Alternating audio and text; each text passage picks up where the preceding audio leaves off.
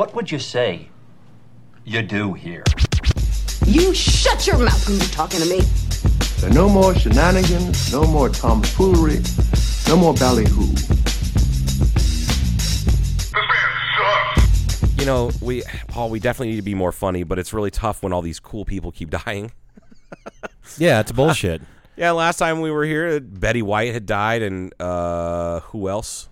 Bob Saget, and now Meatloaf and Louie Anderson die on the same day. Yeah, I, I, love both those guys. I was damn listening it, to uh to um oh my god Bat Out of Hell, no Bat Out of Hell too. no no no not album. I was listening to the, this other freaking out of New York this uh, show that uh fuck Was it Beats in Space? Was no, but the guy goes. The guy goes because everybody, people were crying because they were a friend of Louie Anderson, sort of they're talking about, and then they were the funny kind of a talk show thing. They're not a Okay. podcast, but he was like, um, ah, fuck. Opie, Anyway, he Opie goes- Anthony. He goes. i- i- He's a spinoff from their show. He's one of the people that that they Ron Bennington. Oh The yeah, Bennington yeah, show. yeah, yeah, yeah, He he's a really great interviewer person, but he was and way funnier about- than us. yes, because we're not funny anymore. No, we're not. I think it's part of the symptoms of having COVID. I don't think so because I don't think I ever had COVID. I sound think- like I had think- I think COVID. you said you did a long time ago, maybe. Allegedly, that that antibody test said that I did, and I'm like, I don't, I don't, eh, but maybe I did. In the very, it would have been way in the beginning. Of And it's I- possible I've had it. I've been vaccinated. You know, I, I felt a little bit off here and there, but not very much. I thought, I wonder if I would have taken or tested myself if I would have been positive. For it. yeah. I don't know. Anyway, Anyway, he's like, he's like, this is like becoming after a while like a goddamn slasher movie. when you He's Betty kinda White, right. and then Louie Anderson. like Betty White, you kind of knew it was it was happening because She's she was 99 goddamn years old. aged. Yeah. Bob Saget was a hard one. That that and then like the I watched a video of, of that with Bob Saget was so fucking funny He was. and so like his language is so terse and just foul. But we didn't talk I- about it. We talked about it I- last time, didn't we? Saget, I think. Yeah, yeah, yeah. But what we what I watched, I watched a video last night that almost brought me to tears. And it was a it was a supercut of Bob Saget signing off with friends of his that were either on his podcast or he was on their podcast or they were just doing like a little uh, uh, Zoom call or something like all throughout the whole uh, you know you know pandemic and all that all the lockdown shit. And every it was a super clip. He's like, oh hey, and it was every and the first one was the most heartbreaking one because it was him and Louie Anderson. And Oh, God. he's like, hey Louie, I love you, man. I just want to say, if I you know you know you know how this business is. Sometimes you just never get to see that person again. I just want you to know I love you. And he's like, I love you too, Bob. And then and then a clip after clip after clip after clip was him saying that, which is why I try my best never to do a an Irish exit or mm-hmm. take for granted the fact that when I see people I care about, I tell them goodbye, try to give them a hug because you mm-hmm. never know when the last time you're going to see somebody is going to be whether them seeing you or you seeing them because you never know. You get into a car, you die. We're not being funny again. This is way too fucking dark I used to be. I used to be nice and funny. and funny. I've lost now I'm just those. now I'm just a bitch all the time. the, uh, I remember there was a. Uh, I may have learned this in therapy years ago, but I don't think it was. But it was a. There was a woman I was dating, and I, I thought she was really cool, and I was having lunch with her and her mother, and we were at some little restaurant in Marietta, Georgia, and um and it was true because I I was really enjoying that lunch with them. We are having a good conversation, and kind of out of the middle of nowhere, I said. I Shara, I really him Shara, Shara Victor. Shara, I, I really I really value you. Because I, I felt at that moment I kind of felt it, you know, and I and I she goes, oh yeah, whatever, you know, what do you mean? And, what, and I said, just some nothing, just that's it. I said, I'm really enjoying this day. You know, we're clicking. We have a good conversation. I'm enjoying what's going on. Uh, your mom's out with us. This is a cool, you know, a couple hours we've got or an hour we've got, and I just I just really value who you are. That you know that was just and I just dropped it at that and, point. and that was it. Yeah. Right? She like, well, that's really I, I value you too. That's not why I, I did. I'm not looking. I'm for not it. looking for validation. I'm just I Right. need, it's something that I want you to know that I feel about you. Right, and it's Which is of- cool. I like that. I it- think that's great. It's similar to the thing that we talked about. Uh, you know, you're supposed. This is what you're supposed to be doing, or something like that. That I yeah, that came up with. you said that to I guess some blues musician or was a- something. yeah, at a small venue in called Darwin's and also Marietta, and uh, yeah, he was. It was like a yeah. It, was- it just it was really good. You could tell he was really into it. you heard and you, or you said that, and then I you um me you and uh, mailman Mike were over uh, over at your old house Mm-hmm. and uh, put on a Black Keys record. Yes, and you are like, holy shit, these guys are doing what they're supposed to be doing, Mm-hmm. which that's a good statement about two guys you've never met. Mm-hmm. But to say that to someone who has devoted their life to doing whatever it is that what you are complimenting them on, I Mm-hmm. don't think that there's a better compliment than that. Yeah, and it, it was kind of by accident. It was like because I remember after this one song before he had his break, I, I just heard you could hear the the the skill and the the you could just tell that he really liked what he was doing. He was kind of in the moment. It was all working. The crowd was there. Yeah. and that's what I thought to myself. I just kind of came out to my own in my own inner voice. It's like that guy's doing. what He's supposed to be. doing. You can tell he's not like supposed to be a sculptor and is kind of fumbling through this or Right. sucks at it. And, and I just decided I'm just going to tell him that. You know, he sat down at the bar next to me, whatever. I said, "Dude, you are doing what you're supposed to be doing." And he kind of was taken aback by. I was gonna say probably what if somebody like, told me that never really told me that exactly. if someone said that to me about something, literally Right. anything, I probably would like just be dumbstruck. Right. He At- ki- at the kind of was a little bit. I wasn't trying to do that either. But I guess most people go, "Man, you're awesome," which he was. Yeah, but Man, you hear that that's shit all the time. Yeah. Yeah. but like, yeah, but it's when you say you're doing what you're supposed to be doing. Yeah. That's a very intense observation. It's pretty fucking good. Like it's a that's a really good. That's one I will I, I've said to people before. Definitely, Yeah, it Um, kind of fits for a lot of situations. it really does. So Like there's just certain people like um, Dave Chappelle. Stand up is Yeah. the only thing that that man could do. Yeah, It really, I don't think he could do anything else. Really, he's um, and he, even he's the first one to admit that he's like, I can't, I can't do anything else but stand up. There's, I have no other skills. right. I, and in fact, like Chappelle show, I didn't write those sketches. What came up with funny ideas, and um, Neil is that his name? What the fuck is that guy's name? Neil uh, deGrasse Tyson Not Neil deGrasse Tyson. was not a writer for Dave Chappelle. No, he was not. Crazy, I know. No, the Neil white guy. the- Diamond. Neil Diamond. Ne- no, the little white guy, the little tiny, the I three know. mics guy. What the the, skinny? What the, fuck is well, his he's not name? little. He's kind of tall and thin, isn't he? Like a, I don't know. It's Neil uh, Peart. No. Oh Jesus Christ, Neil Armstrong. Neil Armstrong used to write for Dave Chappelle. For That's the most ridiculous. Imagine how much better the Chappelle show would be if Neil Armstrong, Armstrong was like, "That's one small cock for mankind." They're like, "Oh God." I'm not sure Neil Armstrong really had much of a sense of humor. Really. Uh, Neil- he cracked a couple dad jokes when, like, I was at the. I mean, but I was also in like fifth grade or something, Right. like at the Ar- Neil I, I Armstrong. get what, before you tell me his name. Give me the first letter of his last name, Neil, and then his first letter, and I'll get it within two seconds. Call three mics. Three mics. Go ahead, Neil- Neil B. Bransford. I know it's band, but baloney face. Yes, the amazing comedic writer and stand-up comedian Neil Baloney Face. I can't remember even with the, that hint. You, I don't know what it is. Neal Brennan. Jesus. And he looks like a listener to an occasional listener to the podcast. Right. and a friend of mine, uh, One- one- Trace Trace Lewis. one of and, the- and it freaks me out when I see Trace. And then last summer, Trace got these clear glasses, and I was like, "Bro, remember Right. how we talked about how you kind of look like Neal Brennan?" He's like, "Oh, fucking again with this," and I'm like, "Now you really look like him." And, and I brought up that the three mics, like the headshot Yeah. from the three mics, and he's like, "Oh, god damn it, okay, I guess I do." Like they really look a lot alike, and he's like. Tall and thin, like anyway. One yeah. of the funniest uh, uh, comedians in cars getting coffees with Neal Brennan because there are a couple of Jews that are, uh, you know, Yeah. talking comedy. But you like that show, don't you, Neil? I love that show. Yeah, I thought it was Uh, a great concept. right, Even though um, I don't like Jerry Seinfeld, like right. that's So there's one moment where they were they'd parked the car and they were walking to some restaurant or a coffee place in the kind of a little courtyard area or something, and they were like Neal's so fucking funny. He's like walking a little bit behind and beside, beside Jerry, like they're not really in a conversation, but he's just back a little bit further, like another couple feet. And uh, and Jerry's kind of looking back. Goes, "What are you doing?" He goes, "This is like this is like the perfect." And they're still walking to wherever they're going. This is like the perfect distance. Like if we were a couple and we're kind of fighting, but we don't want to have a public fight, but we're but it's obvious we're not happy with each other.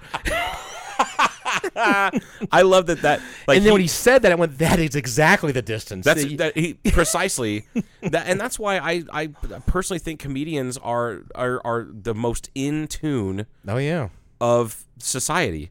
And they're a perfect reflection of society. That's Right. why they need to. They they sh- should never be shouted down ever. right. No matter what. No, you may not like what they have to say.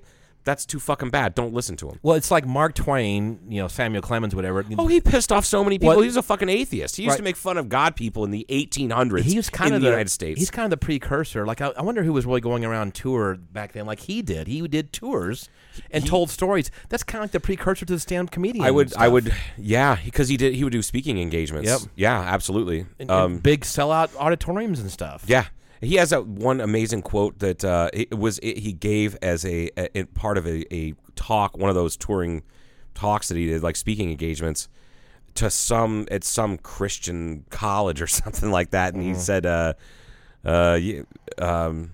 At the very beginning of it, it, it- like, because I've only read it. Obviously, there's no audio recording of it, but I've, I've read it, the the transcript.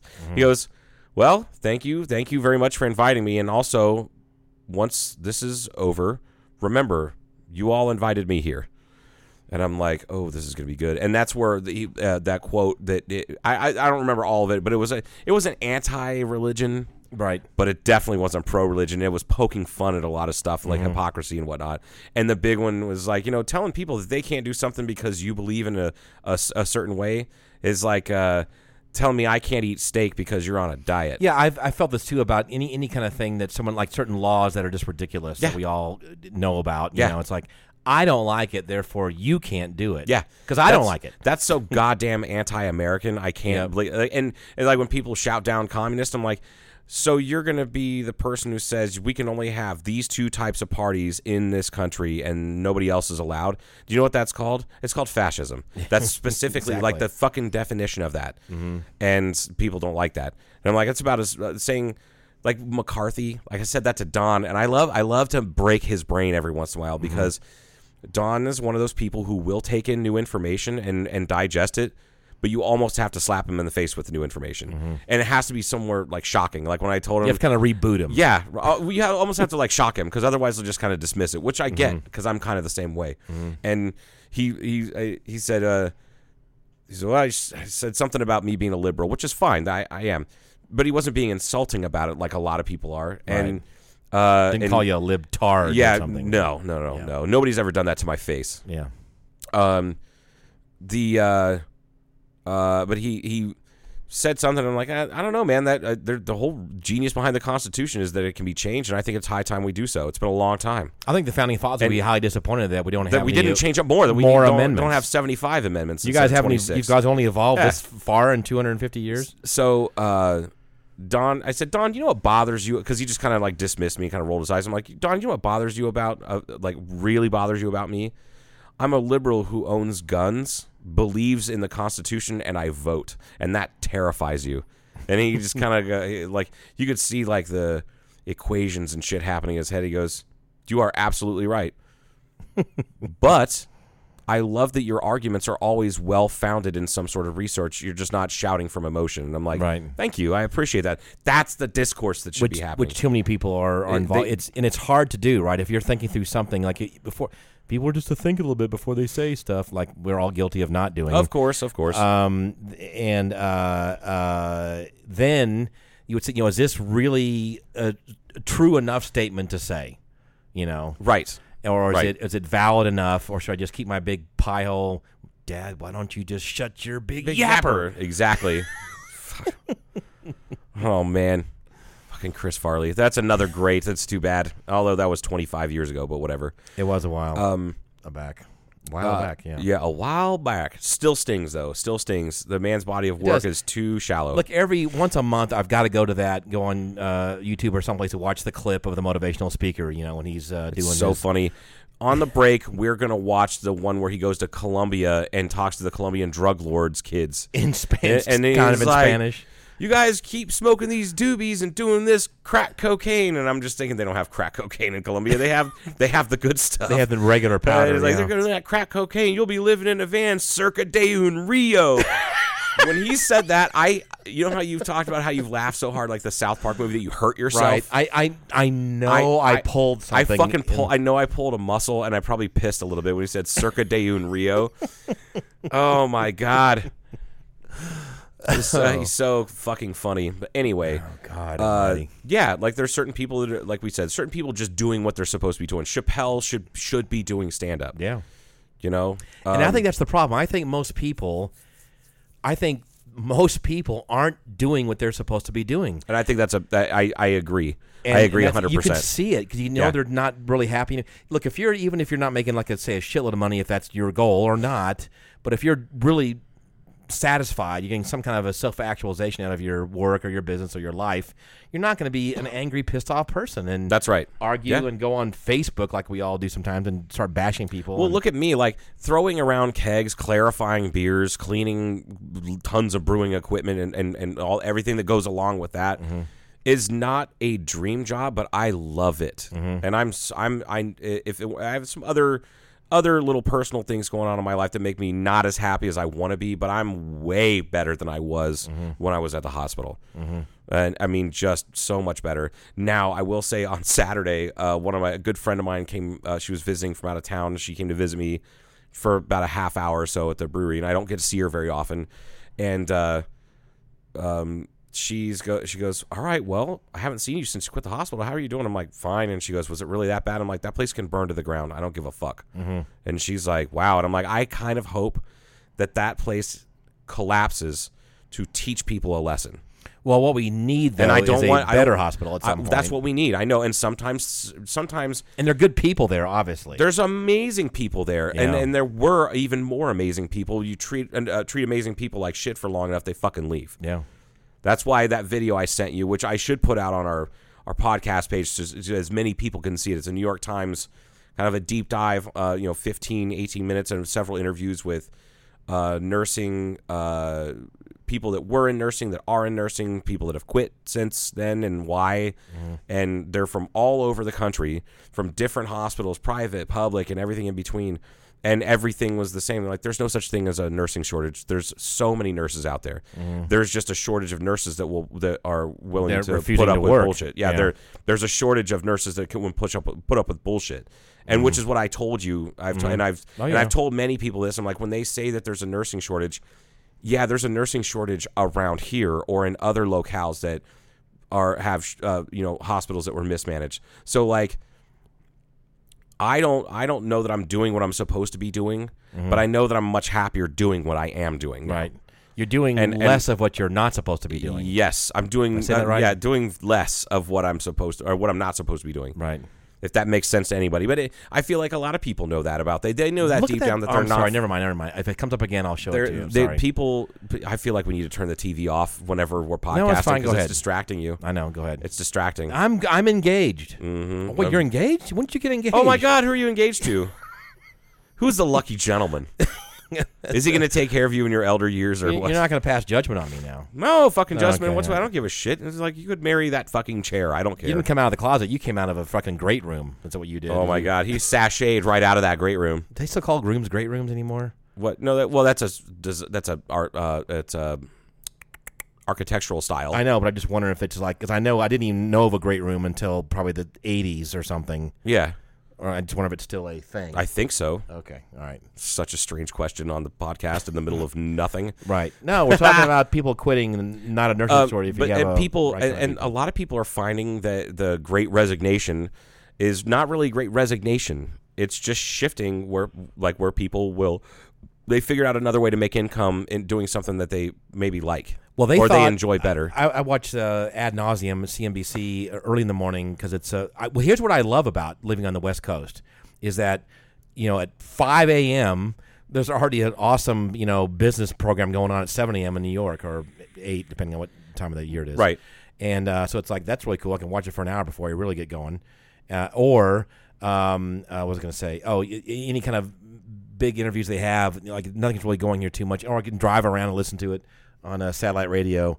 And um, they've talked about this before. And of course, all the people that are more conservative on the show say, well, that's because all the free money's sloshing around and they're doing the stay home and you can still get government money. And they, but that's not all that's gone now. Yeah. And and And it- still don't- people still aren't coming back. Now I'm sure there was there were people out there that were that were 100%. taking advantage and people whatnot. right no matter what you're doing people are taking advantage i know people Absolutely. now that are lying about shit that or before you know I just, Absolutely. and that that's it that's that happens there's always a certain percentage of But people aren't quitting their the breadwinners are not quitting their jobs and going to something Right. else because they can survive on eighteen hundred dollars every three months or nine hundred dollars a month per kid. I know- that's not what they're doing. I know That- right now of several, eh, I guess three uh, people that are, I guess, younger than me that didn't like what they were doing anyway, but they're they're actually are taking care of their parents because their parents are more. I don't want to get off on COVID stuff, but they're they're taking care of them. They said, can, Yeah, you, the- can you go shopping for us and do this? We'll just take care of your bit. You can stay here. We'll pay your bills and you Right. you take care of And- us. and they didn't have a real career at that, but just a shitty job, and they went, all right. I don't you- need this shitty job, and I'm going Right. to go do something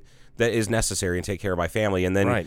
well, then Which somebody kind of the way it used to be, by the way, a little bit more. yeah, yeah, it's I mean, true. when pe- people had people who cared about people. I swear, during COVID, I've seen more businesses open up in the in Kingman than uh, new new and original businesses open up Mm-hmm.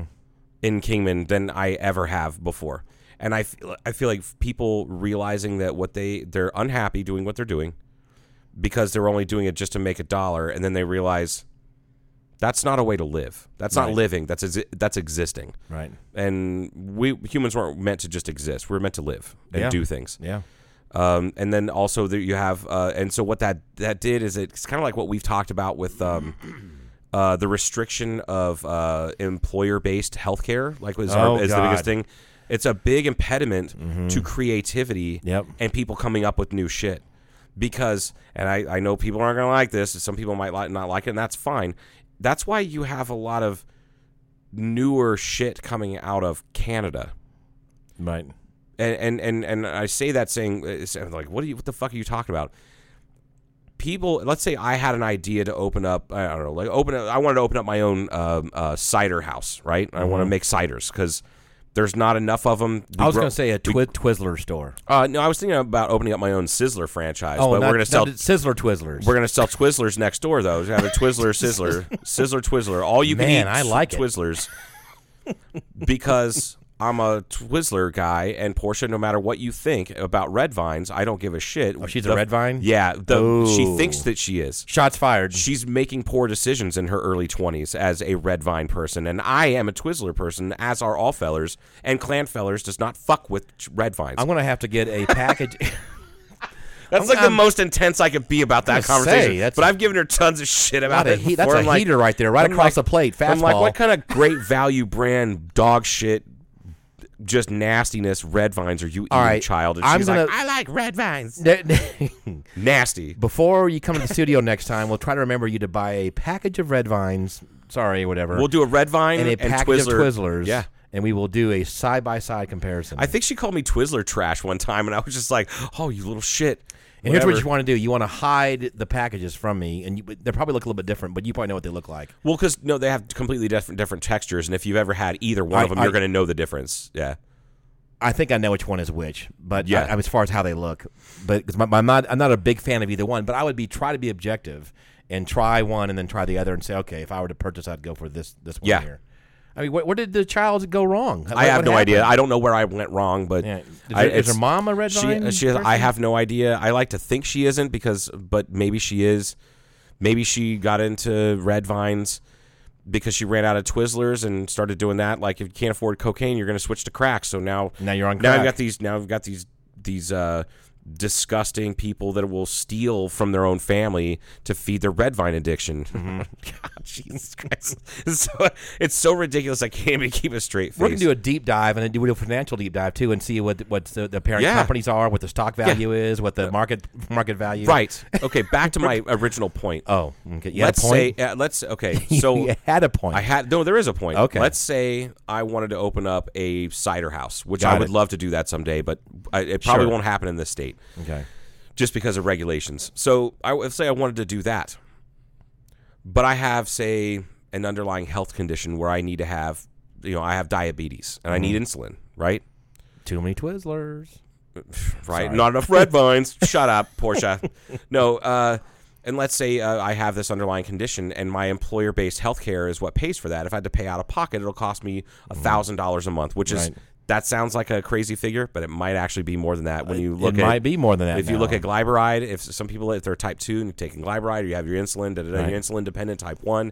So let's say I have that. So now you can't. You're not even going to think about doing, doing Right. this. Yeah. Right. So then, uh, like, the barrier to me opening up my own business, a new creative business, a new thing that pumps money into the economy mm-hmm. and may potentially employ people, mm-hmm. right? Yep. Is that and, and improves my life because I'll be happy not doing all that. And the barrier to that is health insurance. Right, we've talked because about this I can't before, afford it. where people will get married or get divorced or stay married or stay divorced or fake or a marriage yeah, or stay in a job that they hate for 15 years. because of health insurance. Because of they health have good- oh, this is great health insurance, but I fucking can't stand my boss, the people I work with, or the drive, or the you know commute, And or the think about all the other issues that arise from being that unhappy. yeah. Pro- productivity sucks at work. Your productivity is going to suck at work. Your God. your home life is probably not going to be very good. Nope. You're going to be stressed out all the time because you're unhappy because you're doing something you're not, you don't want to be doing, Right. and so on and so forth. And and you know this. Uh, uh, n- you know, nose to grindstone, that, that, that, like that work ethic thing that was like beat into us from like the 40s and 50s. up by your bootstrap. Which, by the way, Is I, bad. I explained the, the Yeah. actual meaning behind pulling yourself It's off not your what people think it bootstraps. is. It's a complete fucking opposite of what people Yeah, think it it is. is. because you can't physically pull yourself Right. up by your own So it's kind of a not a joke, but it's a it's it's saying I'm it? hey It's man a- I'm out here trying to pull myself up by my bootstraps and I need fucking help. That's the the proper way of using that phrase. Yeah. Kind of like the uh, blood is thicker than water is a misquote. It's the Right. the blood of the covenant is thicker than the water of the womb, meaning uh, relationships formed uh, by choice are much stronger than relationships formed by birth. right. It's Which like is two pairs of footprints in the sand, and then it's four pairs. And no, no, it doesn't. That's not how it works. It's two pairs. Wait, well, hold on. It's got to be your bull. Yeah, I can get a good head by sticking. I, I can get good head. you can get good head by I like how I fucked up by Chris sticking your Farley's dick joke. up a bull's ass. I No, can it's get a not how- hood bet. No, no, I not can. dick No, up I bull's can. ass? No.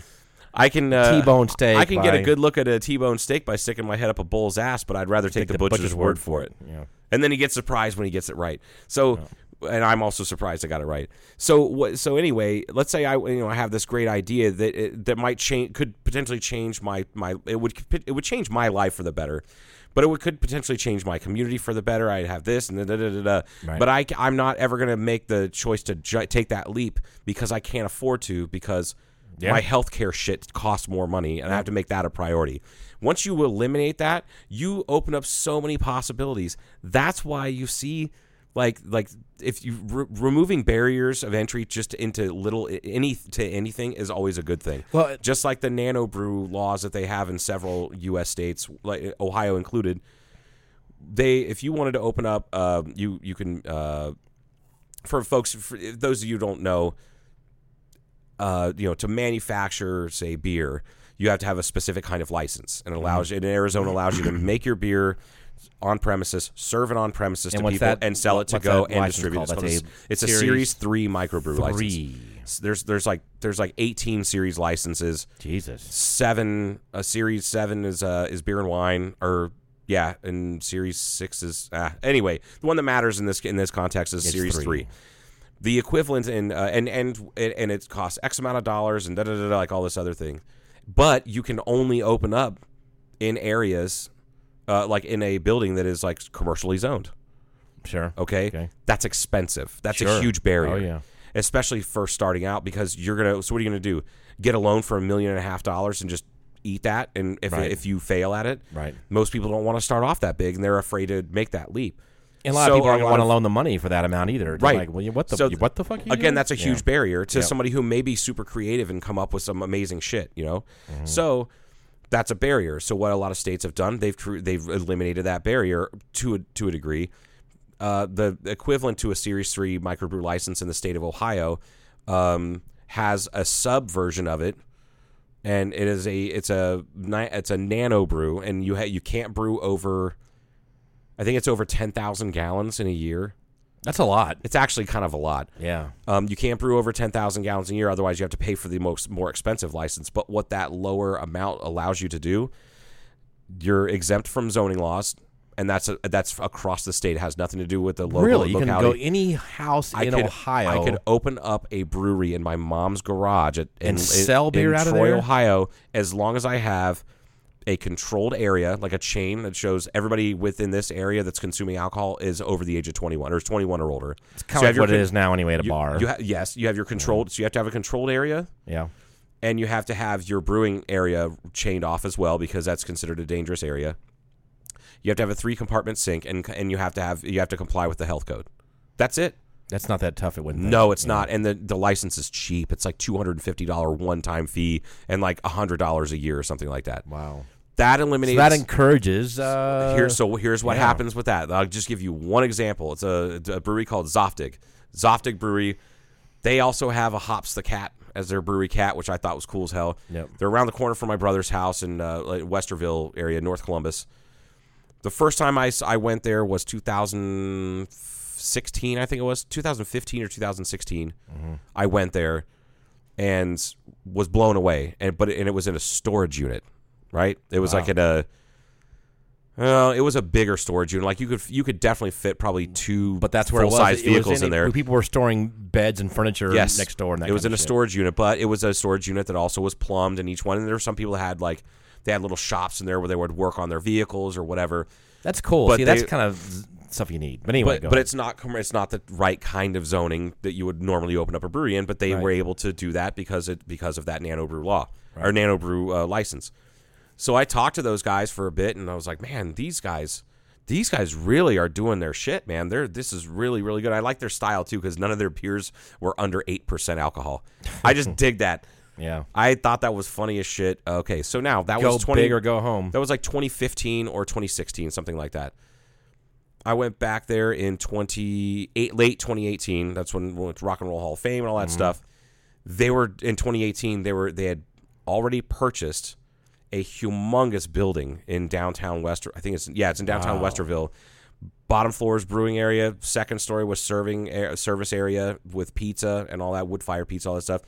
Uh, up on top of the third story was like a nice patio up there. It's you know just beautiful, well, incredibly well done, and they were able to do that because the barrier to entry was uh, was was eliminated, or one of them was eliminated. The cost the cost of a commercial building that's all a big gamble when you first open up. They're doing it right. Right. Uh, um, Washington State has the same laws uh, has the same uh, regulations as well. So, like, once you cr- eliminate that barrier, then people can start doing they can start doing things that make them happy, and potentially can make a lot of other people happy, employ people, pump money into the local economy, or you can just sit there like some useless automaton and not follow and chase your your dreams or whatever it is, Right. and do something happy. So- like, like I, I'm sure that that guy that started that brewery was in a dead end, hated his fucking life, but he loved to Yeah. homebrew, and then got into it, and now he's creating a goddamn empire in like five so years. this is not a barrier, but it's kind of similar. I listened to a um, a podcast talking about zoning or restrictions, or I guess it would be a barrier, but it's not quite the same category. But to me, it really is. So l- long time ago in like New York City when they had all these disasters with the God that famous dress manufacturing fire. Oh, oh, yeah, there was yeah, that yeah. thing. But there's all, the, but there were other businesses that were kind of mixed in certain areas, and they said we got to separate the industry from the this, which sounds good. But then that evolved eventually into you know indu- like we have out here in industrial parks, and there's residential areas, and there's this and there's this, you know. But that that's kind of killed the community feel. Yes. With, with but but some places still have the community. You know, some older neighborhoods kept all that where you have an apartments, or there's also a bagel shop, and then there might be a restaurant, maybe a haberdashery thing. But there's I just- Haberdashery. I just used that word. I can't believe it. oh my god. Folks, just that- so you know, Paul drove out here to the airport in his Packard that he bought from the dealership that his dad bought a covered wagon from. so anyway. Oh God!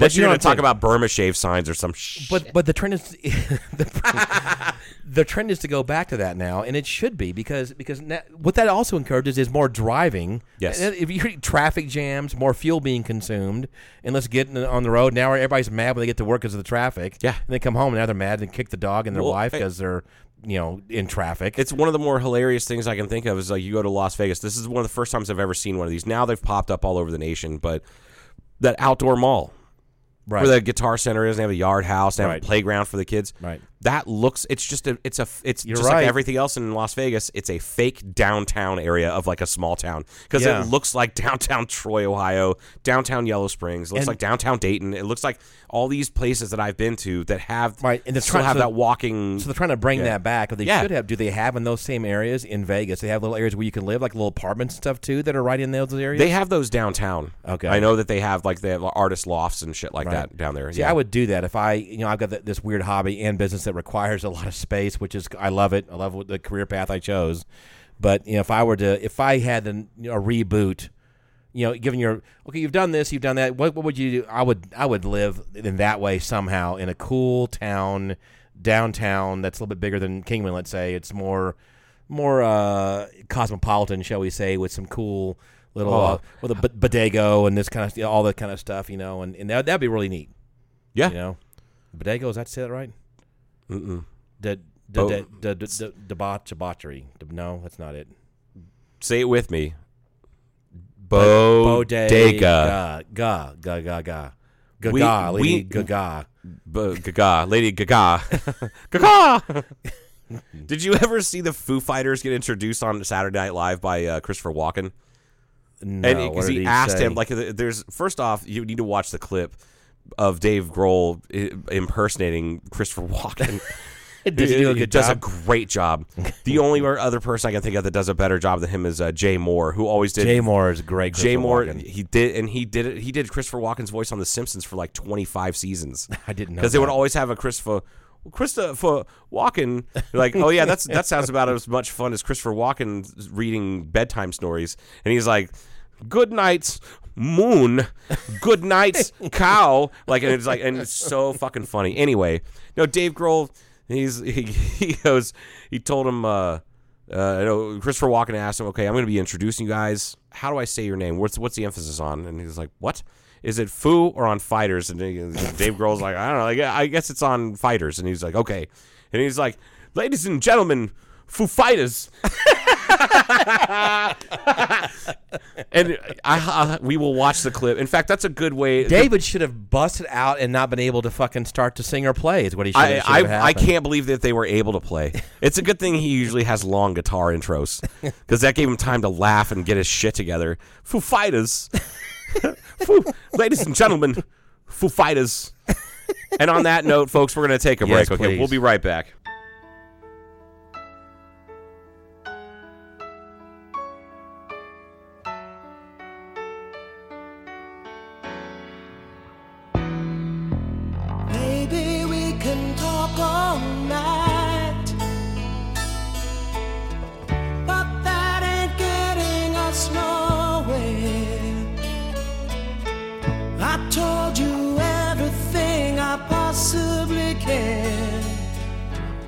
There's nothing left inside of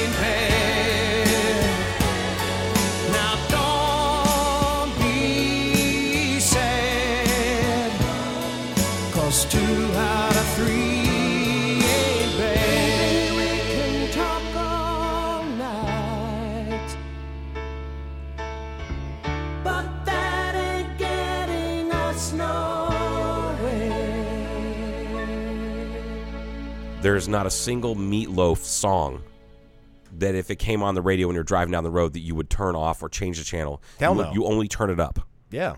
That is something that I'm thinking about. I'm not a I'm not a Meatloaf super fan, but I I love um you know now that Mr. Loaf is no longer with us, which is so funny that There's all kinds of jokes with that. We all know this. you've cracked that joke m- multiple times about Meatloaf. I have. Yes, about oh, Mr. Loaf. Yeah. like that. It's just funny.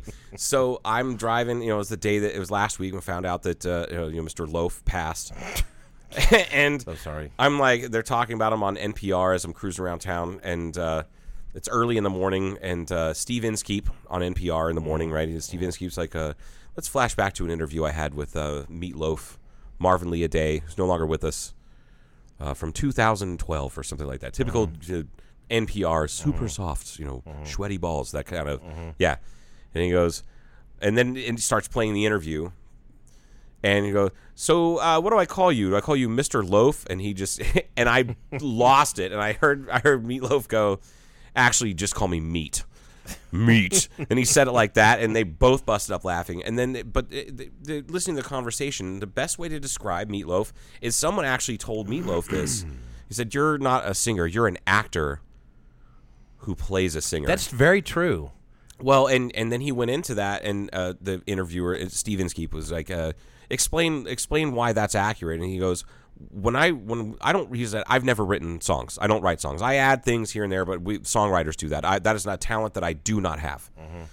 But I also act, and I don't write screenplays, so I'm okay with that. And I'm like, oh, fucking, he's right because he's been in a ton of movies. Mr. Loaf was in. Uh, uh, God damn it. He was uh, in Fight Club. y- yes, and uh, I'm thinking of the uh, Wayne's World.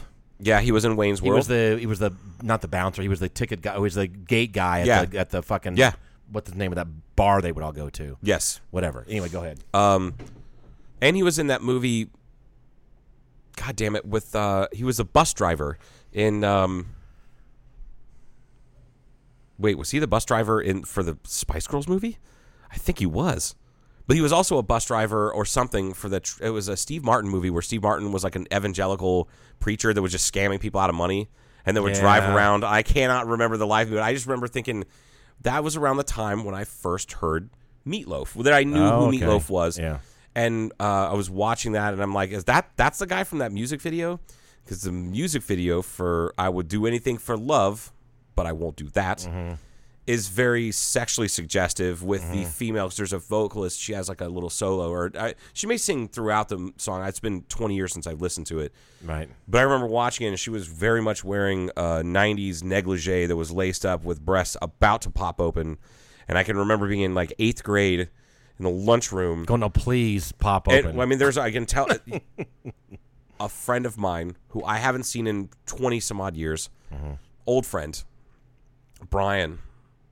he goes, I just watched that video. I'm like, just break, just break. And we're in eighth grade. We're at like a prime of Sure. walking around with more testosterone in our bodies than a juiced up bodybuilder. Mm-hmm. And w- I was just, I now thinking back, the funny thing is, like, I can remember that being one of those pivotal conversations about how hot that woman was, this and that and the other, like just being gross teenage boys. Right. Literally not knowing what the hell we're talking about. Cause, like, I think I may have been the only one in the group that even touched a boob at that point Right. and uh, uh, the um, so I remember there like a couple weeks before we were talking about how Jurassic Park the movie was just as good as the book. And then the next week we're talking about this woman's breast being popped open. That's how quickly boys change their shit. I feel like women ease into that shit. Boys just one day walk up and we're like, wait, or we wake up and go, Boner. well, I, what am I going to do with this thing?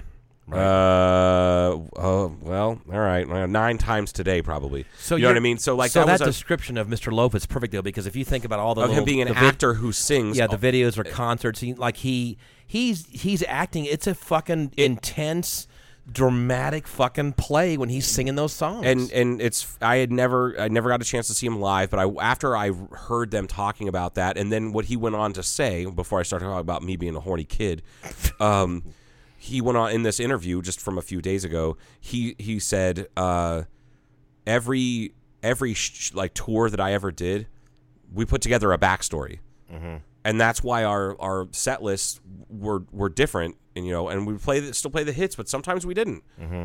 because it didn't fit into the narrative. And that's why my outfits were different every time I was playing a character and I got into that role and I sang it that way. wow, And I'm like, that's fucking brilliant. And and he goes, nobody's ever asked me that before. I, so I've been doing that for years. And but the my friend that said that I'm an actor. I actor just who learned sings, something about Meatloaf. Yeah. I didn't know this either. He did that on purpose. It was all purposeful. But I remember when he was, they were popular and hot. Every time they were going to be playing, like on, like say SNL or something like that, I made sure I watched it because they were Yeah. so fucking well, good. And, and Meatloaf not having, and, and I've spoken with friends of mine who are in bands or were in bands. I have one friend of mine who was in a very, very, very popular uh, emo band back in the 2000s. They're still around, but he quit the band because he just couldn't do it. And I remember having a conversation with him several years ago about how it's easier if you're a solo artist who can just sing or you can just play the guitar to surround yourself with incredible musicians because a if a if a record company believes in you as a front man or front lady or whatever, um, they will find the musicians and they're usually ten times better than the musicians you would have been in a band with in a garage. And, Absolutely. and he said that makes me sound like an asshole, but it's the truth. Mm-hmm. And I'm like, fuck, man. And I then I brought up the almost famous.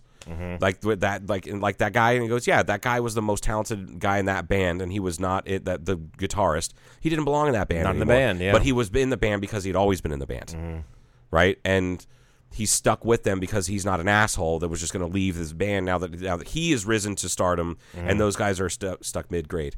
And so, and that was like kind of a nasty, like it's a, it's one of those things that I'm sure not a lot of touring musicians w- would like to talk about because it makes you sound like an asshole. But mm-hmm. if you have art that you want to get out there and you've got four people behind you that were helping you and now it's not working, Yeah. and You then gotta you need to, the need to do a Yeah. solo project. Yep. Some bands can survive that, some bands can't. Nope. You know. So anyway, So we were so talking Meat- about that's why Meatloaf was always so his shows were always so goddamn good is because he put together production value as far as the drum the drama and then was able to like surround himself with like 20 top-notch fucking touring musicians. and that was great about them too because if I recall, he and and she they they didn't play anything, right? I don't think they did. They were just the the front singer, both of them were Who? the uh, Mr. Loaf and the his sidekick. Well, the back that, that was on Bat Out of the Hell too. That was in Correct. the 90s. That was when that when that one came out, but I don't know about the the older stuff too. I just know that in that, you know, I I, I don't know her- if- I should know her name too. That's terrible. Yeah, I can't think of her name either. I know I yeah, but I want to say it was Bonnie Tyler, but it's not. She covered a bunch of Meatloaf songs in the 80s. it might be a Bonnie though. It could be a Bonnie. Anyway, Uh, but it, but I remember every time you see them perform, I mean they're they're bringing it. You are you believe them. You know what I mean? It's Yeah. like it's like that line in the, Yeah. in the, the Johnny Cash movie. You know, like well, what's wrong with uh, what's wrong with uh, gospel when I'm singing? I don't believe you. I don't believe you. You don't you, Right, you, don't, you got a problem uh, with God. You believe them when they're singing Yeah. this song and or you know, like "Bat Out of Hell" and Yeah. he's doing that, or two out of the three. Yeah. When they, you believe it, and that's part of the the showmanship stuff too, or the real stuff. That's part of singing That- really good it- live like- music. Like you believe it. It's kind of like okay, they're not just standing up is- there singing. This is a weird. This is a a, a weird comparison, but it, it fits in, in line with what you're talking about. Um, the No Doubt song "Don't Speak," Right. probably arguably Yeah. their biggest hit. It probably Sure. was their biggest hit. Yeah. "Don't Speak" was was written uh, about the breakup of Tony Kanal, the bassist for No Doubt, and Gwen Stefani. Mm-hmm. And they he's she's forced to sing it every night because it was their biggest fucking hit on Tragic Kingdom, and I think their biggest hit probably overall. But when you hear her sing that, it's real. And Right. when you see him on stage and like he knows he knows he fucked up. Right. He knows he fucked up. yeah, 30 years later, he knows he fucked yeah. up. He's like, I'm still, and you getting- believe yeah. it because Yeah. it really happened. It's kind of like like that's why Rumors is one of the greatest albums of all time because of you know Fleetwood Mac's Rumors because of what was going All on at the time. shit, the the wife swap, the cocaine use, the heroin use, the all sorts of shit was going on, but they all played so well together and they got through that shit. And then you look at the Rumors tour and it's like. Fuck man, these guys went through this shit. So I heard it's a- so good. I heard an interview with Chris uh, Chris Isaak, Uh-huh. which is a, a wicked game. You know, that's that's his Yeah. big song. So I heard an interview, I think it was like an NPR also. I think, but they were asking about that song. Of course, it, they, that was his big. Did they talk about the video? a little bit because the music video I learned on around. pop, up video, he actually they just cut, yelled cut and continued to make out in the fucking Yeah, sand. I heard about that. I just thought that was a funny, and then started dating very quickly after. so do you know what that song is about? Uh, no, Okay, so this is this is one of the coolest interviews I heard because it was like, oh man, that's I, I love the I love some backstories of songs. Oh, absolutely, that, yeah. That's one of the funnest parts of music, really. If you listen to Yes. the artists of someone to say they just put something together, they have a good tune, and they just run with it. But the stories are the ones that are really fun. Yeah. So he was um, had a conversation with his girlfriend at the time on the phone, and they were having troubles. And then she goes, "Well, I just think we just need to talk about this in person. I'm going to come over, or whatever it was." And he knew that when this conversation was over, that she was going to break up with him. Yeah.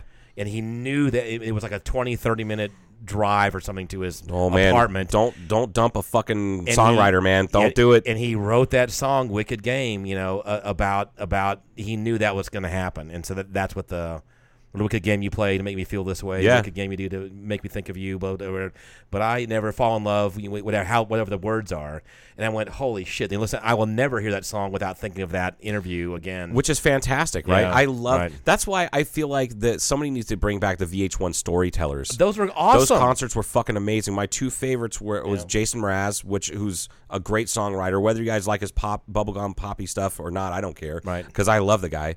Uh, and the um, and uh, um, Smashing Pumpkins. Mm-hmm. And it was uh, the Smashing Pumpkins one was, was probably 15, 16 years ago, and it was when Smashing Pumpkins wasn't really. It was Billy Corgan and some other people. Like I don't think it was. I can't remember if there was anybody in the band that was an original member at that time. right. But he that's where I found out about the his, you know one of their biggest hits today, you know, being about he had made the decision to sit down, he was going to kill himself. And he wanted to write a couple songs first to get some shit out, and Yeah. he wrote down today, and that's what today is about. It's in a major key. It sounds happy. Yeah, it does. Today is the greatest. Like you're like, Yeah, what the yeah, yeah. fuck? And then the now that I know that context, I'm like, that is dark as fuck Yep. so dark, but so real. Just such a, on a human level, it's so real, and I love hearing shit. Oh, Springsteen did one as well, and that one was like a three hour long. Uh, Mm-hmm. Just holy shit! And the cool thing was he played a bunch of shit that like. It was a bunch of songs. You know, Springsteen has, I think he wrote more hits for other people Sure. than he's of those had. than- guys, you know what I mean? Yeah. He's like uh, Chris Stapleton, Kris Kristofferson was like that. Taylor Swift was like that until she went solo. Like they, they're they're just powerhouse songwriters, Right. you know.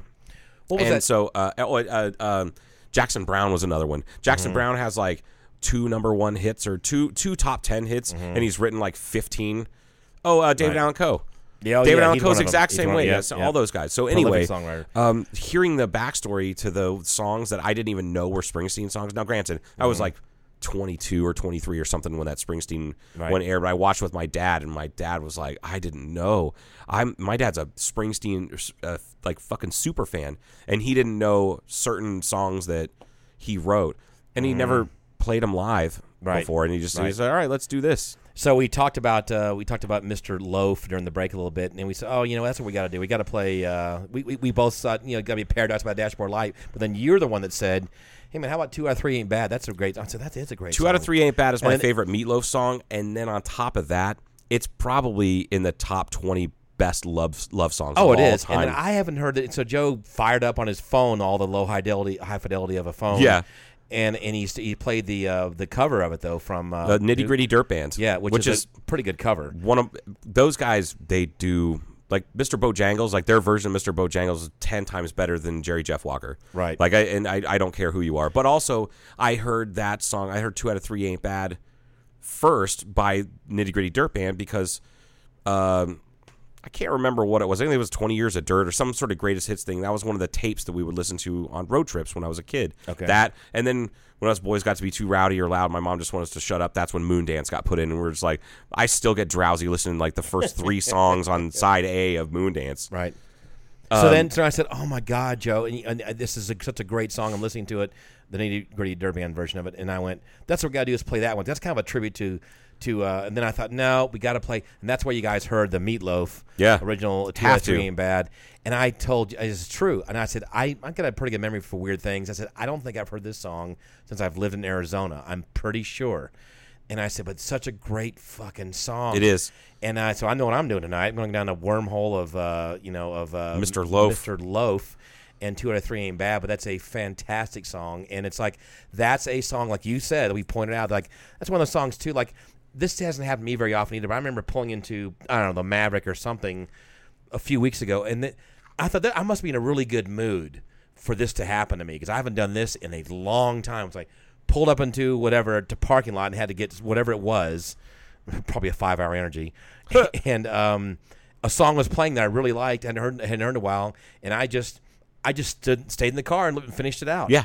I haven't done that in a long. Time. Well, you kind of don't have to these days with No, you everything don't. you're streaming at your fingertips, but But for some reason, it was I was into Yeah. it, and I didn't, I didn't want to break it. You know, You it, it was I wanted to finish the song. the you know? last time that they um the last time that I did that was oh this is sad 2000 was that 2017 yeah I think it was 2017 when Chris Cornell died Oh yeah, yeah. I was supposed to go to Vegas that day, and I ended up going up to Vegas. But I was listening to Extreme Radio because I used to, I used to listen to that that radio station for years, mm-hmm.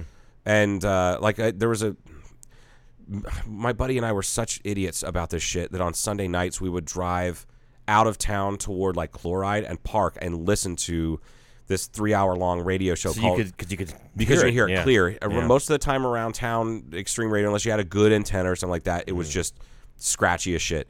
But there was this one show on on Sunday nights called "It Hurts When I Pee," and it was local music and new Been like, there. new music. Right? it's new music and local music, like up and comers, like that Mm-hmm. are probably going to blow up. I heard Linkin Park on that the first time. Wow. Uh, shout out to the Hawthorne Heights crew. Only one of you guys listens to this podcast, but I appreciate it. Um, and a bunch of other bands That's some good memories. but man. they for really good memories. Yeah. But so I uh, but um, Extreme Radio used to do uh, what they call back patio sessions, and they Mm-hmm. would release a CD. I think they had four of them that they put out. And what it was is like whenever they would have a band that was like that, the, it was a concert that the radio station promoted. They'd have a band in the studio Mm-hmm. and have them record on their back patio, right? So they would Nice. record live versions, acoustic versions of their songs, and there was like tons of great fucking bands that did this, right? right, right. Some of them are just like one hit wonders that nobody's ever heard of, but like I remember distinctly years and years and years and years ago, I heard that they were starting to do that again. Mm-hmm. And I was like, you know, I know Chris Cornell, and I found some stuff on YouTube that Chris Cornell played some acoustic shit like 2015, 2016, and recorded it at Extreme Radio because it popped up on. On, uh, on on on YouTube, my algorithm was like, "Oh shit! I didn't know he played that." It's gonna pop up now since we're talking I- about it. In I- I hope so. Yeah, absolutely. Well, one of the first times Chris Cornell performed nothing, his version of "Nothing Compares to You," which is uh, right up there with two out of three ain't bad as far as one of the best love Oh, songs yeah. of all time, Yeah. breakup song. Yeah. Um, and you know the, the the version that I've that we now have heard that's out on an album that came out I think last year that he- it's all covers Mm-hmm. is him, his guitar, another person playing like a lead, and then a, uh, somebody playing a cello, which is a beautiful. It's Oh, yeah. so good. This was just him and the guitar and his incredible voice. Everything goes good with And- cello. I'm yeah. There's always room for cello. There's there is in every song. Just about there's always room. I'm telling you cello. this heartwarming story, and you're like, "There's always room for cello." Zippity bop. Go ahead. Yeah, I'm gonna cover my drink now. anyway, uh, so I'm like listening to Extreme Radio, seeing like they were going to do some like a, a Soundgarden tribute or something like that, and and and they did. And then like the DJ came on, and it, I shit you not, it was the guy. He's like, "Hey, uh, this is homie. Uh, I'm I don't normally DJ, but I'm gonna I'm gonna fill in for about an hour because I have a lot of personal stories and and personal contact with Soundgarden and with uh, you know Chris Cornell personally uh, over the years, and you know, and because and I was like, and homie, his real name is Holmes, and he just went by homie as on the on the radio, right? Homie was one of the guys that hosted It Hurts When I Pee. And I got Oh. fucking super excited. I was like, I'm going to call into the studio, which I did after this next part. So I'm driving to fucking Kohl's or some boring place like that. And uh, I'm sitting in the parking lot and I hear the, ver- like, pull into the parking lot. I'm like, I want to listen to the rest of this. And then he uh, he was like, all right, this, this, uh, this is going to be my last song.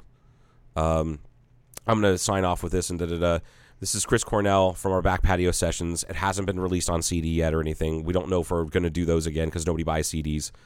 So, you know, without further ado, Chris Cornell singing "Nothing Compares to You," and I was like, "Get the fuck out of here!" I sat in the parking lot, listened to it, choked up, and immediately was like, "Fuck this." 702. It's so funny. It's like 702 755 1075. That's Mm-hmm. their number because I've called it a million times, won tickets and shit like that. Mm-hmm. So I called and they're like, Extreme Radio. I'm like, is this homie? And he goes, yeah, who's this? I'm like, this is Joe Fellers from Kingman, Arizona. Do you remember me? And he's like, Joe, holy shit, what are you doing? I'm like, I'm in, I was driving up to Vegas. I heard about Chris Cornell this morning. I just by happenstance turned on the radio five minutes, like to listen to Extreme Radio Mm-hmm. right before you came on on air. Right. And I was like, holy shit. Because he's station director. He doesn't get on air anymore. He does maybe some promos and recordings and shit like that, but he doesn't need to do that anymore. Right. And uh, I was just blown away. And I was, you know, just thinking about all, all those times listening. Like, he was the first guy on, on that radio show on Sunday night to break um, what was uh, Audioslave. You ever listen to those guys with Chris Cornell? Basically, Yep. Rage Against the Machine, but with Chris Cornell Right. he was the first one to do that. Like he was the first one to break them in this area. Like where he's like, "Hey, check this out. This is a demo we just got." Because that's what he would. He, those guys would play shit that would get them in trouble. But they just didn't care because nobody, not, not not a lot of people listened to Sunday nights. You know, Right. it's just like, and it was from like eight to eleven or something like that. So, uh, he was the first one to play that, and that when he was talking about his personal like connection, I knew exactly what he was talking about. Um, and he's like, these guys are going to blow the fuck up. I'm like, uh, he didn't say fuck on the radio, but anyway. So I'm talking to him, and he's like, man, you doing all right? I'm like, yeah, I'm okay. I'm a little emotional because Chris Cornell died, and you, you played that fucking version. I can't right. believe you played that song. I'm sitting here in Kohl's over and Stephanie, and, and he's like, "Oh shit, what are you doing later on?" So we ended up meeting up for lunch and catching Oh, up and, cool and shit. shit. Yeah, it was it was really cool. He was a good dude. But anyway, that was like my weird Chris Cornell thing. It was like, God damn it.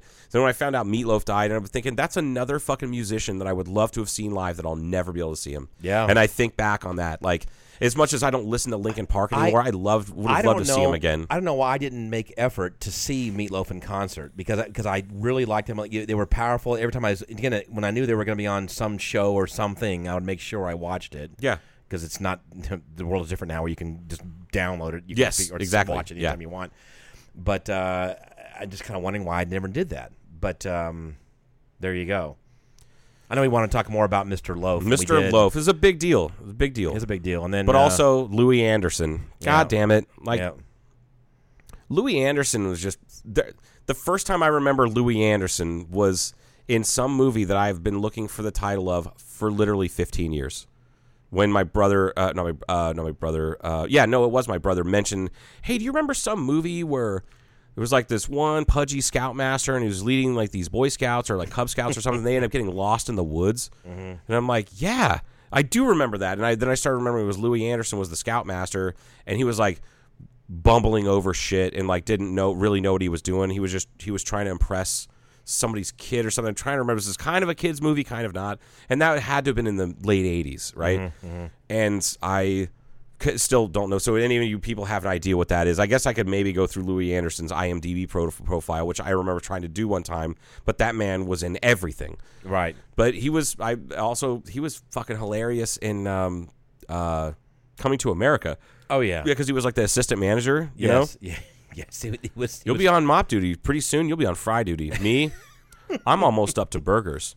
That's where the big money is. They're just fucking dying laughing every time. He was just so funny. Oh God, that's hilarious. And then, um, oh, I, I'm going to back up just a little bit, but I and I missed yes, Louie Anderson, Mr. Loaf. Yes, Mr. Loaf, not Mr. Loaf, but it's like remember we were talking the other night at the cellar door. We'll talk about whether they have some coming up things Yeah, with them soon. yeah, yeah. But Actually, that's a that. It's not a segue, but we should really just rattle them off before we forget. it's not. But, but I was going to say we talked about uh, what kind of music and and and and Crystal is like. We got to do this or that. What do you think about that? You were just kind of talking about stuff in general, and now I'm thinking of cello. They need a a female cello player in there. Just Cellist. Cell. Thank you. Just say cellist. cello. Uh, sorry about that. Yes, cellist. Yeah. That's what they need in there as a cellist. Would you say that they need a chesty cellist? I'm so sorry. Not really a boob guy, but that's fine. Oh, oh okay. if they do have right. have a chesty, cell, that's that's fine. But but a, a, a female cellist, a female would be preferred. Oh, is is that is that it? That's all I care about. Okay. Yeah, and that would be a good. I want to uh, learn how to play the cello just so I can be discriminated against by you. that would be a good. Uh, that would be a good venue for that. The cellar would would. be perfect. It really would be. Some some certain evenings Yeah. have a cellist in there Well, playing. speaking of the cellar door in downtown Kingman, Arizona, they are one of our sponsors. Uh, that is not what I have things written. I grabbed the wrong thing. Mm-hmm. Uh, they have a hell of a lineup this week. yes. So Wednesday night, okay, as you people hear tonight, okay. So Wednesday the twenty sixth is trivia night, and it's alcohol themed. One round will be beer, one round is going to be wine, and one round will be something to do uh, a bartender's pick, which I the way Like Jeremy kind of questions mentioned it- about alcohol, questions about Yes. drinks, questions about. That's got it. correct. That's this Wednesday. If you folks are listening to it the day this drops, it's Wednesday the twenty sixth. All right. Thursday, the 27th uh, of January, Richard Solis. Everybody's acoustic, favorite local guy. Just incredible. Yep. And he's so talented. He's so always a, always a good. Uh, and he plays, I believe he plays every Thursday. I think that's what Crystal was telling me. Pretty much every Thursday. Mm-hmm. Uh, and these are all at.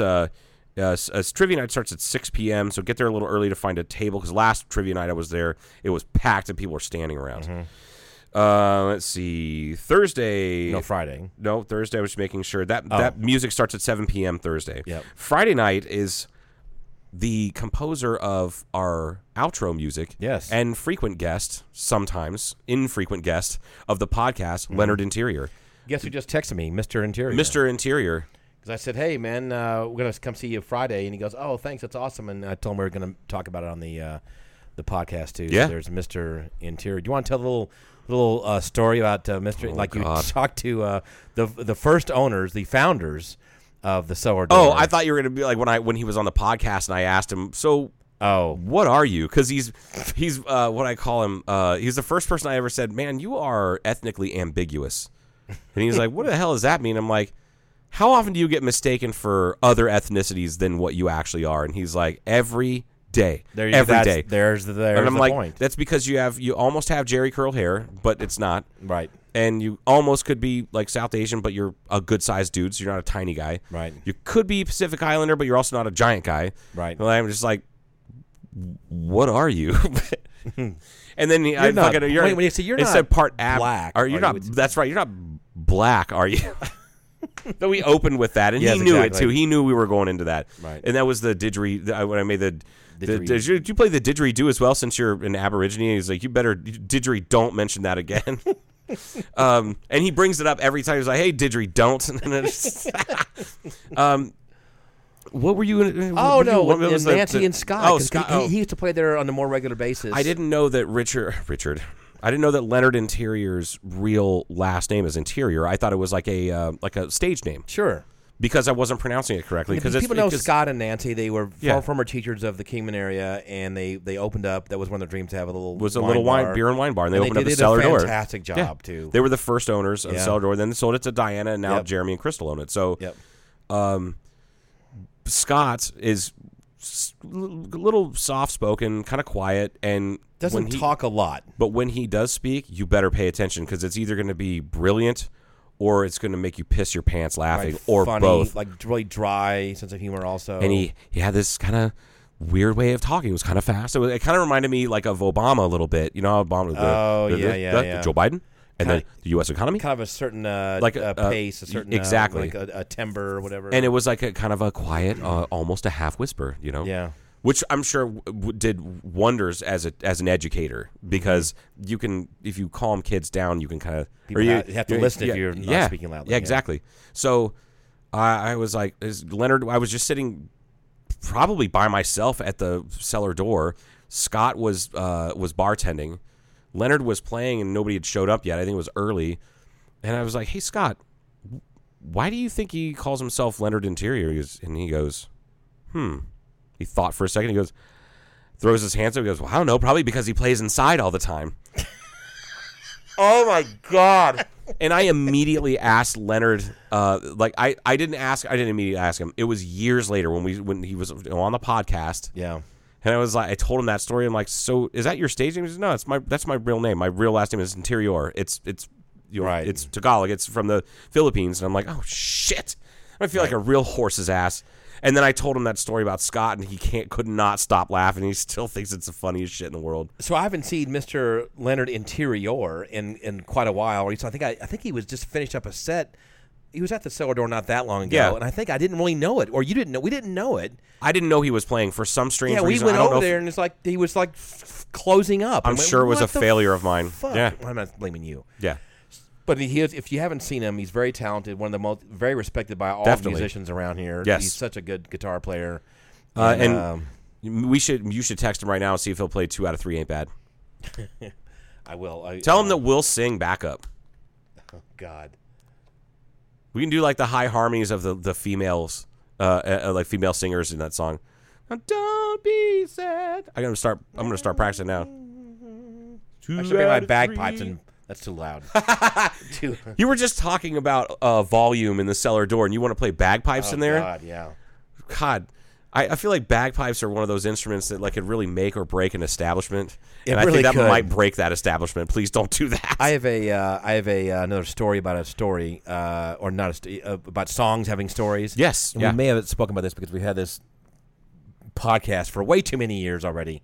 But you know the group The Flys or Yeah, yeah, Flys, yeah, whatever, yeah, and they Flys, have The the, they have the Flys. song uh, um, "Got You Where I Want Yes. You." That that's kind of their one. They're not necessarily one hit wonder. They are. that de- was, they are 100 percent a one hit Alright. wonder. And I don't think they ever came out with another album. I used to love that song, and I actually bought the CD, and I remember listening to it or listening to the story. No, I know where I was. I was in a drive-through of a Wendy's, and I don't know. I remember I exactly where I was. listening to the Flys, getting my baconator on, no, no, it was it was asking if they had any hot redheads back there. there was an interview with him, and the guy has a story with the lead, whoever the fuck that guy was. You know, he said, "Yeah, there's a here's the story." So they were at um, they were wrapping up. So was some show, maybe they were playing at a small venue, they were just getting kind of kind of popular. But there was a, a, an attractive uh, female that the their bassist, let's say, or their drummer was really into, you know, or he he thought. Uh, and if you listen to the words of it, it kind of makes sense. Uh, and it's got you where I want you because they're trying to leave. They're trying to get the show on the road, and this guy's holding up the fucking bus because he's trying to get this chick's phone number and stuff. And it's because and he kept saying he, I got her where I want her, man. I'm getting her. Give me a minute. I, I got to get her number. You know, and you know what's her name? I'm dying here. You know, tell Yeah. me, tell me your sign. All that shit because he was re- he was doing all this shit. and They're all going. They're all just sitting there going, Jesus. I hope they wrote that. up." Did the, the rest of the band write that song because he Yes, was doing? because oh, he was- Christ. yes, it wasn't the guy that was hitting on No, her. you know, it was the his band friends knowing it. that he was so pathetic, Right. and they were mad at him. She's not into you. Can we get the fucking bus going? Fucking- Can- gonna- the next song we write is going to be "She's Not That Into You." right. Can we please fucking go? Damn I it, love those stories. I do too. I do too. I that that's So next time you hear the Flys and you're driving around, yeah. The next which you time you're will listening, never. to, like, literally the only radio station that would play on is Lithium on Sirius XM. but that That's would be a great song for like the Swillers to cover because they go people would people would know that they would go I haven't heard this song in decades for a reason. I'm telling you right now, that wasn't that big of a hit. And Oh, I was in my prime listening to that kind of music. It wasn't as big of a hit as you think it is. And I don't know if it was a maybe it was regional, Maybe but I re- like you had to tell me you don't remember that song. How do you not remember the song? It was a huge hit. I'm like, dude, I remember most of the the one hit wonders from the '90s Sure. because they were they were. I don't know, like you were uh, here then, right? When the, that song, I, I think so. Yeah, I think I'd already. Yeah, I'd already moved out here, and um, I had to listen to it. I'm like, yeah, I think I kind of remember this, and I think I looked it up, and I think it peaked at like number 48 on the top 40 or something like alternative. I'm not saying it's not a good song. I just don't think it, there's as much recognition as you think. What is he going to play? Two out of three ain't bad. What? What? Are you sure you're ready to hear this? I, I don't. I don't know.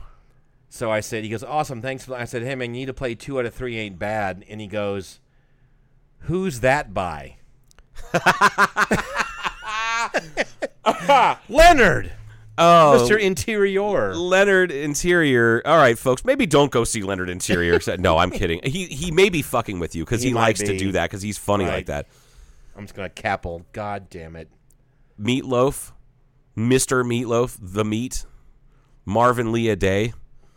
Anyway, Meat loaf. Paul and his one hit wonders. Shit cracks me up. I like that song by the Flys. It, no, I'm telling you, it's a great song. It's an, and and knowing the background Possum, to it. King, Possum Kingdom. Also. yeah, also a one hit wonder. I know. I love that song. Yeah, yeah. The Toadies, who like uh, my favorite is when people are like, "Oh yeah, Possum Kingdom, isn't that by Toad the Wet Sprocket?" No, that No, was another Toadies. band. That another that was another another, band amphibian. that had, that had amphibious name band that came out almost identically at the same fucking time. Right.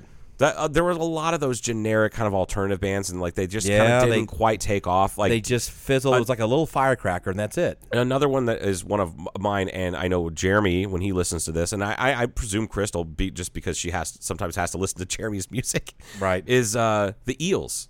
Oh. The Eels should have been way bigger. Novocaine for the Soul is one of Yeah. the best songs I've ever heard in my entire life. Like Novocaine for the Soul, give me something so I don't Yes, die. yes. Give me something so I can feel. So Novocaine, Novocaine for the Soul. Are you fucking kidding? Right. People, are you kidding me? Novocaine for the soul. Like, I was like 15 when I heard that. I'm like, I need Novocaine for the for my deep dark 15 year old boy soul. Leonard says, "I don't do that song. I might butcher it." Oh, come. really? You don't do two or three? Like you Really? should come back with your- well that's that's funny the nitty gritty dirt band did it and they didn't butcher it like just like so you just goad him into playing um but yeah there were a ton of those one hit wonders in the 90s that just didn't they just kind of never took off but they were really great bands like one of the um I think there were too many. It was, it's like when, uh, right? It's kind of a spin off or a happening of of grunge got really big, and these bands kind of got together and did. Their But own they weren't. of- But they, a lot of those they just weren't grunge bands. I know but they they, got grunge. thrown into that whole alternative, like the umbrella that Right. just basically meant not Right. pop and has guitars. I think. Um, uh, another one is uh, um, God damn it! I just had it. That I just thought, why aren't these guys way bigger than they are? And they just kind of fizzle. Oh, uh, not a surf. oh they yeah, the song popular. Yes. That Yep. was they should have been a one hit wonder. And you know what happened about 2009, 2010? All of a sudden, they came out with a new album, and it sounded nothing. It, it sounded just like their old stuff. right.